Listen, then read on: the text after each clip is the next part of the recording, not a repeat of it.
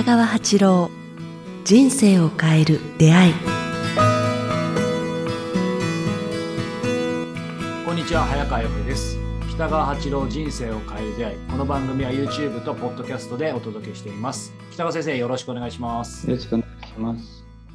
さあ、えー今日はですね、えーまあ、先週、先々週とご質問いただいたんですが、えー私からちょっとテーマを、えーいつもね、先生とこれちょっと裏話ですけどね、あの直前に大体僕が考えたテーマとか、皆様のご質問とかを先生にあの LINE でお伝えするんですけど、ね。今日珍しくこの収録当日の朝、目覚めた時になんかぼんやり3つぐらいまた別でなんか思い浮かんでですね、はい。珍しいんですけど、その中からせっかくなんで一つ伺いたいなと思うんですけど、ズバリ、先生、休むとサボるの境目はどこにあるのかというですね、はは今日はこれはいいテーマなのか低俗なテーマなのかちょっと分かりませんが、あのちょっとね、その背景としてなぜそう思ったのかなっていうとですね、はいはいあのこれやっぱり今コロナ禍でね、あのリモートワークとか、あの今まで以上に会社員の方も含めてですけど、やっぱり自宅で仕事をしたり、フレックスで働いたり、今まで以上にいわゆる通勤して仕事をしたりとか、なんかそういうことの境目ってどんどん曖昧にこのコロナ禍になっていると思うんですよ。で、今、まあ、ちょっと社会的な真面目な背景言ったんですけど、まあ、こと僕に関しては、あの、効果不幸が起業前からそういうスタイルだったので、こういうスタイル慣れてるつもりなんですけど、最近、ちょっとなんでかわかんないですけど、やっぱり朝起きた時に、あもう休みたいな、今日なんかもう仕事したくないなって思う時が、別にうつうつとではないんですけど、普通にやっぱちょっとあって、で、まあ、極端に言えばね、あの、別に、なんて言うんでしょう、月金必ず働かなきゃいけないとか、うちの会社ないので、別に休んでもいいんですけど、でもその中で、今日は休むかみたいに、実は思って休んだこと、今まで十数年起業した中でも本当に数えるほどしかなくて、なんか、誤解を恐れずに言えば、あのうまくサボれる自分になれたらなみたいに思うことあるんですよ。うん。誰の監視の目もないので、極端な話。うん。なので、ただまあ、多かれ少なかれ、まあ、日本人っていう言い方いいですかね、わかんないですけど、やっぱりそういう真面目な方が多いと思うので、まあ、僕は真面目にアピールしてるわけじゃないんですけど、なんで、まあ、ズバリ、休むとサボるの境目ってどこにあるのかなということを、まあ、先生に伺いたいんですけど、先生ご自身はどどんななんでしょうね？うん、僕、休むとサボるの境目ありますね、やっぱ。ありますか？はい。サボると次につながらないんですよね。なんかうん、だらしくなる、さらにだらしくなる、だらしなだらしなくなるというかね、うん。休むと次につながるんですよね。かつエネルギーが湧いてくるっていう。確かに。うんだから、そこをはっきり自分で決めるときですね、うんサボるこう、こういうことをやると、これこれはサボるにつながって、なんか自堕、自堕落な感じで、なんか意欲が湧かないっていうのがサボるんだと思いますね。うんうんうんうんうんうんだから、休むっていうのはそうじゃなくて、このことをやると、なんか休息が取れて、よし、じゃあ次は頑張ろう、頑張れるっていうのが、あの休むということだと思うんですね。うん。だからそこははっきり結構違いがあると思うんですあー。意識の違いだけじゃなくて。で言葉で言えば、休むというのは身身と心を整えるということだと思うんですね。うん。サボるというのはただだらしなくこう目的なくなんか時間を時を過ごしてしまってもったいなかったなっていうのがサボると思うんですね。だからそれそサボってばっかりいるとだんだんだんだん嫌になってきたり、まあ仕事がうまくなくなっていったり、うんうん疲れてくる、精神的に疲れてきますよね。そうですよね。だから、やっぱりサボることをやめて、身を整えることをやった方がいいと思いますね。まあでもそういう意味ではその身を整える、うまく休むってことは逆にでも僕らの当然人生、まあ、仕事も含めて、それは必要ですよね、不可欠というか。必要ですね。はい。うん必ず。まあ、そういうね、に昔の日本はそういうことなかったんですけど、うんキリスト教ではそれを7日に1回というふうにやってましたね。はいうん日曜日という形で取ったんでしょうね。うんうんうんで、それをはっきりしたのがね西洋社会だと思うんですね。うんうん日本はこう、そういうふうにはっきりこう休む日を決めてなかったから、そうなんですよね。はい、この間なんか曜日のこと調べたら、意外とこの江戸時代かその前ぐらいまで、あのいわゆる曜日とかきっちりなくて、その職業とかで決まってただけなんですよね。そうなんですね。だから、まあ、あの自分もそんなふうにはっきり決めた方がいいと思いますね。うんうんあのこう日曜日とか月曜日とか、まあ、それかもしくは、あんまり疲れたときは、今日はもうあの休む日、身を整える日っていうふうに考えた方がいいと思います、そうか、身を整える日っていう言い方の方がいいいいかもしれないです。なんかすぐやっぱり罪悪感感じちゃうので、なぜか。うんそうそう 身を整える日か。そしてそれは次につながるからですね。はい。うん、てか仕事のことはしなくて、しないんでですよ。その休んだ日は仕事のことを取り入れない、調査したりとか調べたりすると、す。はい。それ休むことにならない、整えないから。じゃあ、身を整える日にはこう具体的にどうしたらいいか、うん何だと思います？私の提案としては別のことを考える。早川君はどう思う？ん？仕事をする以外に何をするかってことですか？身を整えるため身をに。整えて、うん仕事以外に。なんか、えやっぱり自然に触れるとかそういうことですかね？そうです、そうです。うん。だから、体を動かすということですよ、ねはい、はい、はい。家の中にじっとおるのではなくて、うん外に出ていくとか、山に行くとか、海岸に行くとか、もしくはこう映画に 行くとか、うなん、か、もっとはボディケアに行くとか、そうですねちょっと汗汗を流すとか、うん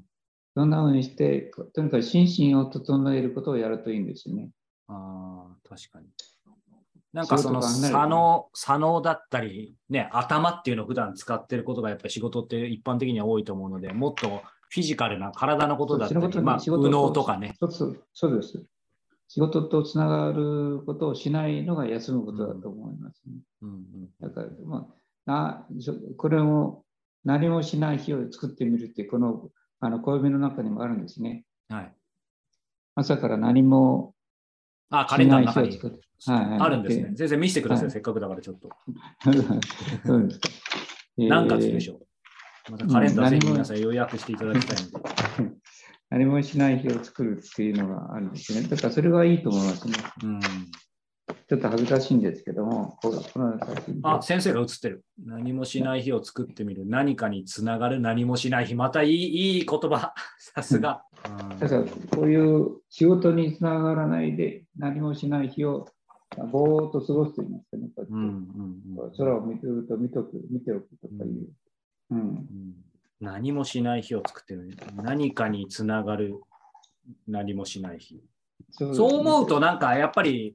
とにかく何もするなって言われると、正直、あの理屈で上がってても、そうは言ってもって思っちゃいますけど、先生が今言ってくださった言葉は、結構働きのが好きな人とか、その抜け出せない人には、ちょっとでも支えかもしれないですね。何かにつながるって言ってもらえると、やっぱりちょっと働く人としては、じゃあ休んでいいんだってやっぱ思いますよね。うんそうですね。まあ、何もしないことで何かにつながりますよね。意欲が湧いたりとか。でも実際そうですよね。はい、あの元気になったりとか、よし、明日から頑張るだから足につながることが何もしない何もしない日だと思う。あと実際、あれですよね、先生今おっしゃってる、その何もしないことが何かにつながるっていう言葉だけだとちょっと抽象的に一見感じるかもしれないですけど、実際何もしないことでその人の、まあ、あの、肉体的にも時間的にもですけど、精神的にも、そのインスピレーション的にも、その余白が空くじゃないですか。そこの余白にアイディアとかいろんなことって降りてきそそううなんですねですよね。。やってくるんですよね、向こうの世界から。うん活力とかアイディアとか、あ、あれや、ずっとやらなかった、あのことをやろううんとかいうのが、あの、その時に湧いてくるからですね、うんうんあ何もしない日を作るっていう言葉にはい。切り替えてもいいですね。休むというのはうん何もしない日を作るっていうこと。だから足につながるとか考えないでやってたら、結果的に足のつなが足下につながるよということを言うだけの話で。うんうんサボるとの違いはそこですね。うんサボるとなんかこう、なんかね、自分自身が嫌嫌になりますよね。なんかサボってると、なんか。うん、ななんでサボる、これサボるかもって思っちゃうんでしょうね。なんかそやっぱずーっと人生もったいないと思う。日本人はこうサボること下手だから下手だからですね。こう自責の念とか、なんか、あ自分をなんか責めてしまうというかね、何もしなかったら、うんともったいないっていう思ってしまうけれども、そこにこうもう一味加えて、そうですねなんか。うん、